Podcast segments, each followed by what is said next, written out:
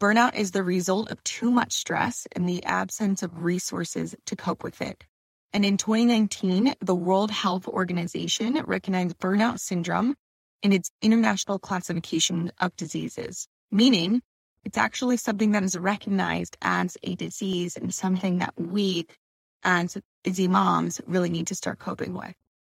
Being the mom you want to be doesn't have to be difficult. It's all about building healthy self care habits, overcoming mindset roadblocks, and finding support. Welcome to Habit Maker Mama. It's the go to podcast for busy moms who want to care for themselves.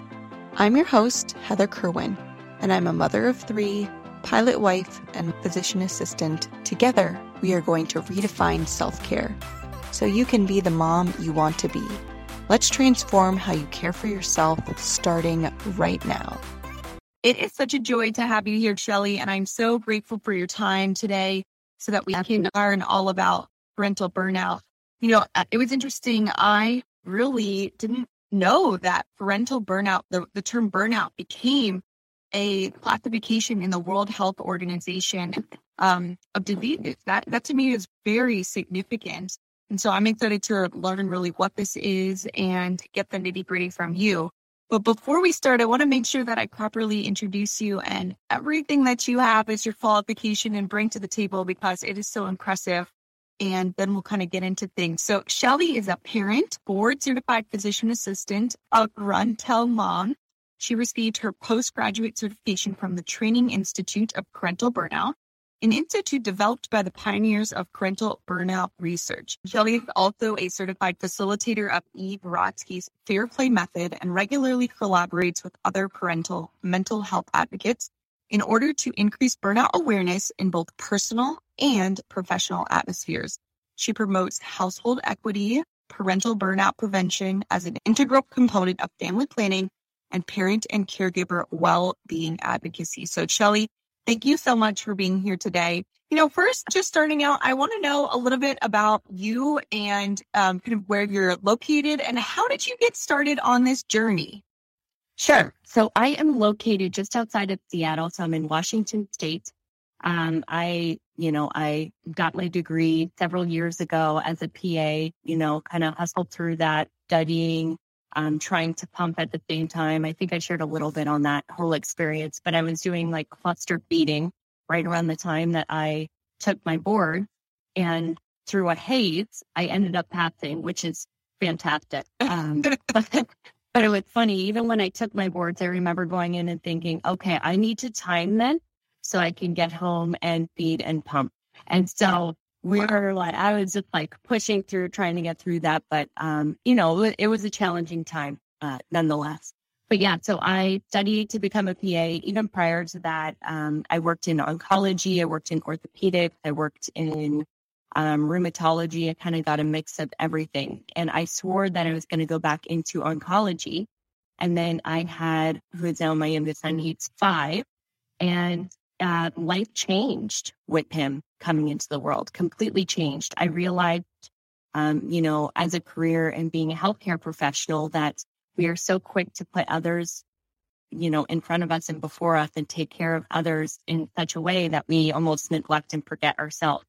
And so the more I thought about that and I guess my own personal experience with, you know, this, I call it role collision, which is um, being a mother and also a professional, it really kind of it took me into a different direction. And so I started thinking more about how we prepare parents for parenthood and where um, the huge gap lies in between the, you know, the preparation of being pregnant and carrying our child to now you are a parent and we're kind of this nebulous thing looking for more additional resources, looking for that village that everybody's been talking about. And so I think there's a way to kind of soften that in between space so that we have more resources so we don't just feel like we've been kind of dropped um, at that point and forgotten. And so that kind of took me into this direction, which then as soon as the pandemic hit, I, I turned a corner and said we need to focus on burnout incredible. And I think that's just so relevant because I, I can totally see that in my own experience as well. You, you, can read so much information when you're pregnant about, okay, what's going to happen when the baby comes and how will I not mm-hmm. really care? And there's just really not much focus at all on, okay, you're going to be different as a human being when your child comes, but you still need to focus on yourself in some way, shape, or form and get these resources. And that part I feel like is very glossed over. So I really appreciate that you're bringing to light all of that and to say, hey, let's get resources here for this because this is a mm-hmm. hugely um, important area and also one that doesn't really have much right now. Yeah, yeah. And I think we're all kind of seeing, um, you know, the impact of it gradually now. Mm-hmm. Um, over the past two plus years, I think we we started in this very um, kind of hopeful, ambitious state of I'm, you know, if my kids are going to be home, I'm going to do the best that I can at home. I'm going to create the activities. I'm going to make this a place where we're doing, you know, the most while, you know, maybe school is closed or, um, you know, fluctuating closures, job insecurity, stuff like that. But you kind of ride that high and people call that the like adrenaline portion where you're pushing or pushing or pushing and doing as much as you can. But then you hit this kind of throw, which is, well, now I'm exhausted. I've been doing all of this essentially on my own or maybe with a partner. And where is that village? Where is that additional layer of support? And so I kind of look at it from that standpoint, like how can we be more, um, I guess, proactive and, and preventive from the beginning and saying, let's organize these things so that when you do need them, then they will be there instead of scrambling, which I think sometimes we're kind of left to do. It's scramble for resources when um, when we absolutely need them. So I try to organize that prior. Shelley, you're speaking to me. I feel like those, uh, but I totally have that experience where you know, I went from working full time to staying at home with my boys and definitely hit that adrenaline high of we're going to do all the things and I totally crushed it and we're going to do amazing and went went a little overboard and forgot about myself and didn't have the resources. So um yes, I can relate to that and I'm glad that you're here because we really need to learn, I think today, what is parental burnout? I know that you have so much knowledge on this. So I'd love to hear um kind of, you know, what it is. What's that definition? Um so with parental burnout, one thing I will say is although it's recognized, although burnout is recognized as um, it, I guess in, in the ICD-9 or like however we um, kind of categorize it, parental burnout is not. Um, this is not something that I think um, we're giving enough respect to as far as um, treating it in the way that maybe it should be treated. I think sometimes it's just kind of clumped together with um, parents are depressed or they're anxious, and that's not the case. So there's kind of three core elements. Um, there's the physical and emotional exhaustion. There's feeling ineffective within your parental role. So for some, that might feel like, um, you know, a stark difference between what their um, parental self was like before and what their current parental self is like now. And that like kind of depersonalization detachment from your child or your children. And, um, you know, kind of lumped together with that is the lack of joy um, as it relates to your parenting role. So people, you know, we hear this a lot at the hot topic burnout. It's such a hot topic. This is not a trend.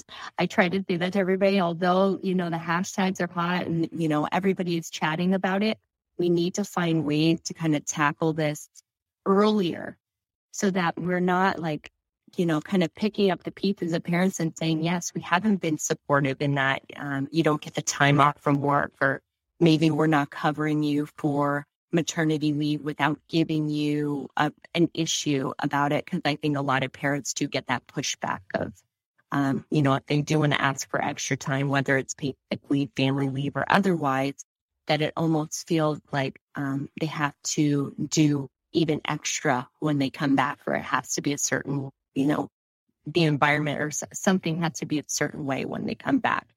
And so I guess the most important thing that I want to say is that parents don't have the energy right now because they've been putting to get, they've been putting out 110% energy for years. Um, and so with the pandemic kind of pulling back the curtain on this and saying, well, now we're seeing parents are exhausted. They're feeling detached. They're not enjoying their parenting role. They're doing so much. They don't have these resources.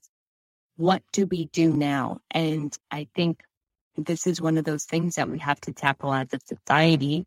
Um, and also administratively and, and within organizations to say we need to support parents more instead of giving them more to do, um, more tasks more responsibilities if they're working from home and taking care of kids, you know, with fluctuating closures and stuff and illnesses. Um, we're just we're just tacking on, and that's why we see these things, these three kind of um, core elements of parental burnout.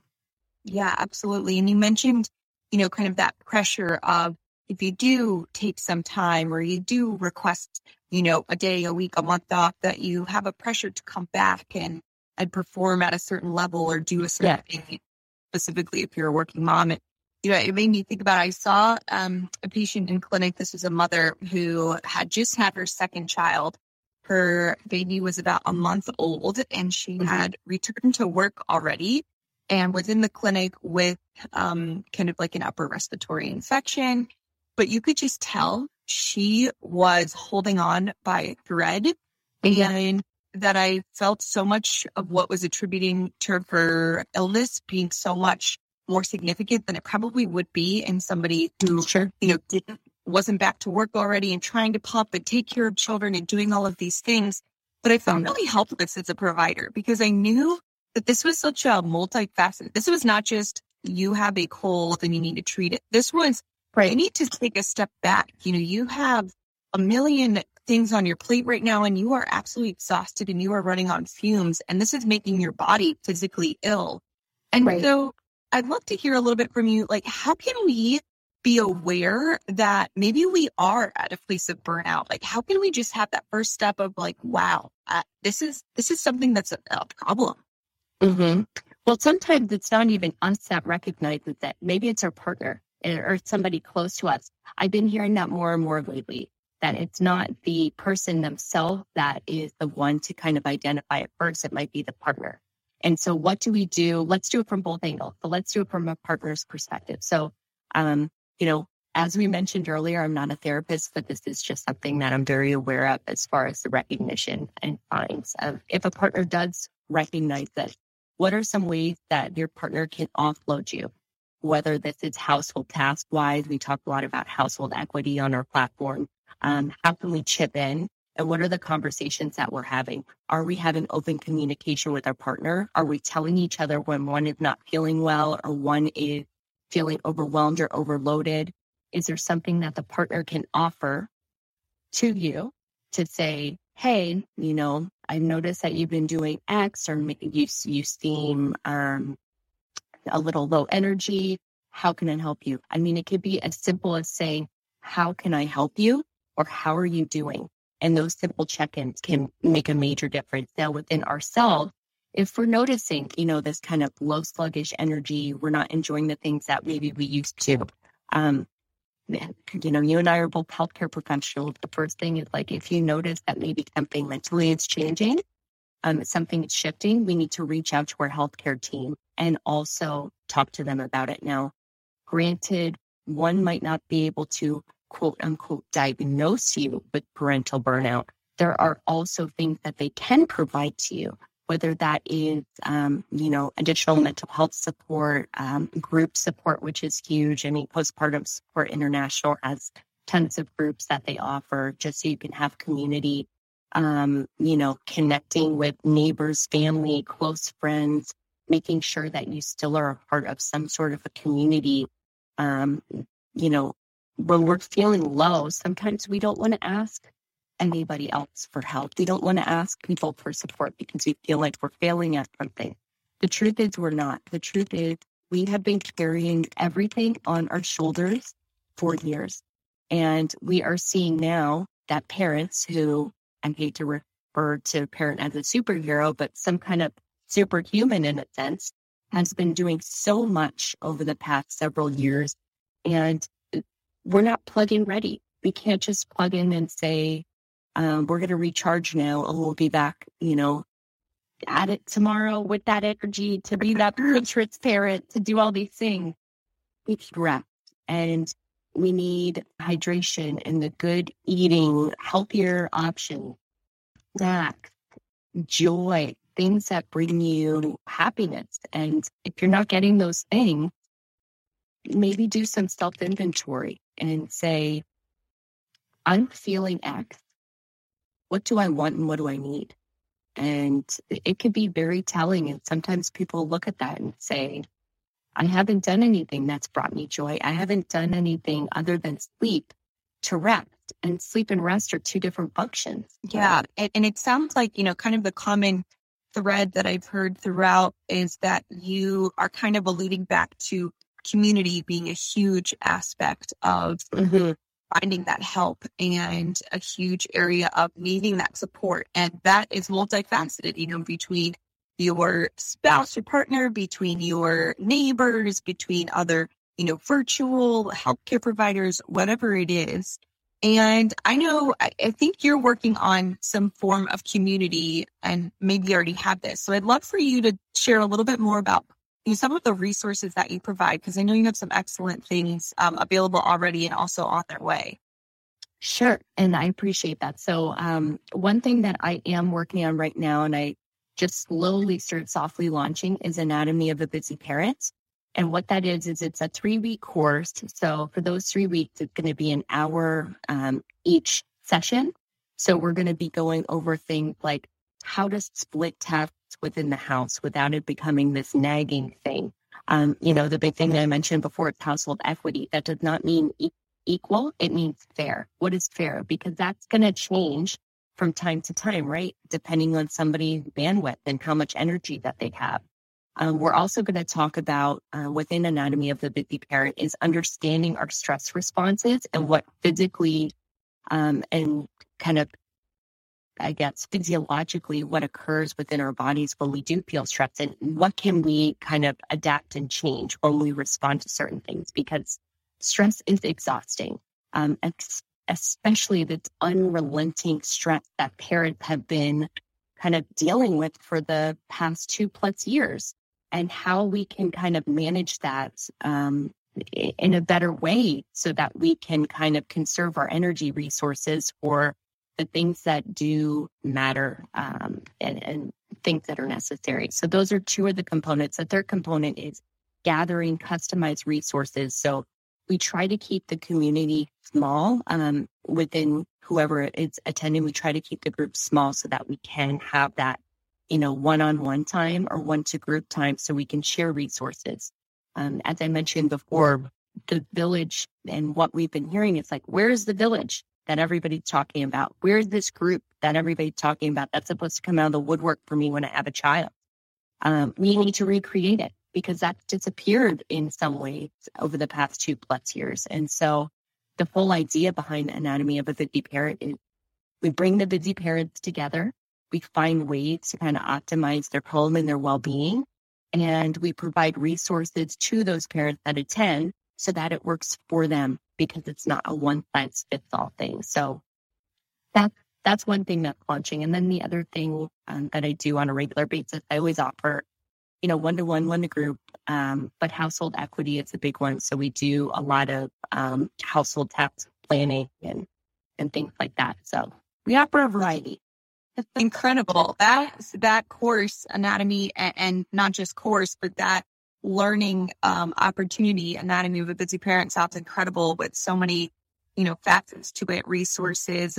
I want to go back and touch on something that you talked about earlier, being the difference between sleep and rest, as that's something that I've been learning and definitely have had to realize. You know, just because you get sleep doesn't mean you don't also need to take a few minutes to to slow down and unwind at times. Um, mm-hmm. You know, I think for us ambitious ones who are always used to go go go, it's hard to kind of learn that later in life. You know, you got to stop and enjoy the smell of the roses and some of the little moments in life. Yeah, for sure. And I mean, it, it's not just about. I think for sleep, when I think about that too, it's all the different functions of sleep and the whole rest and repair and, and all of these things. But when you're sitting and resting, if you're just cleaning your house and you're doing all of these tasks and you're having to use your brain for like work related stuff, your mind is going, going, going, going, going, going, going, going, going. And so when do we have time to just kind of take a breath, not necessarily do anything in that moment, but do something that will like recharge you so that you can go back, go back after it, right? Because if you keep operating at that 110% level, you're going to be juiced by the end of the day. And your sleep, you're just going to just crash, right? Yeah. I mean, absolutely. If you could give us, I'm putting you a bit on the spot here, but if you could give us one maybe practical tip or way that we could implement um, some form of um, kind of, I'll say burnout reduction or burnout management. Is there like one place at the very low hanging fruit? Like where could I start? Yeah. Um, I would say every single day, this is something that I, I try to do very regularly. And if I miss, if I don't do this, then I can tell. So at night, I do a brain dump. So I write down what I want to do the next day. I jot all of it down and then I come back at that list the next morning.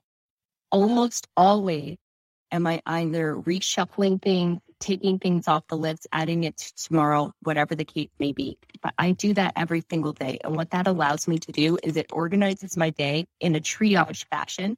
So the most, most urgent things I put at the top of the list the least urgent I put at the bottom. So I know that I can move those pieces around like a, like pieces of a puzzle and put them somewhere else because we don't necessarily, I think we, we always think we need to complete everything that's on our task list. And that's not necessarily the case. We can move things around. Things aren't as urgent as what they may seem. And so if we start by doing that, that can really make a difference. And um, it's, you know, that it's such an easy practice to do. It takes us no time. You could write it on a sticky note, doesn't matter. But that's something that I regularly do. And I find that it will allow me to kind of think differently about urgency and what is absolutely necessary for the day. If you're loving the Habit Maker Mama podcast, I want to invite you to check out our free five day healthy habit self care plan so you can jumpstart your journey to building healthy self care habits into your day as a busy mom. You can head to habitmakermama.com forward slash prioritize yourself challenge or head to the link in the show notes. You'll receive daily support to help you succeed in starting your journey. Again, head to habitmakermama.com forward slash prioritize yourself challenge. See you next time.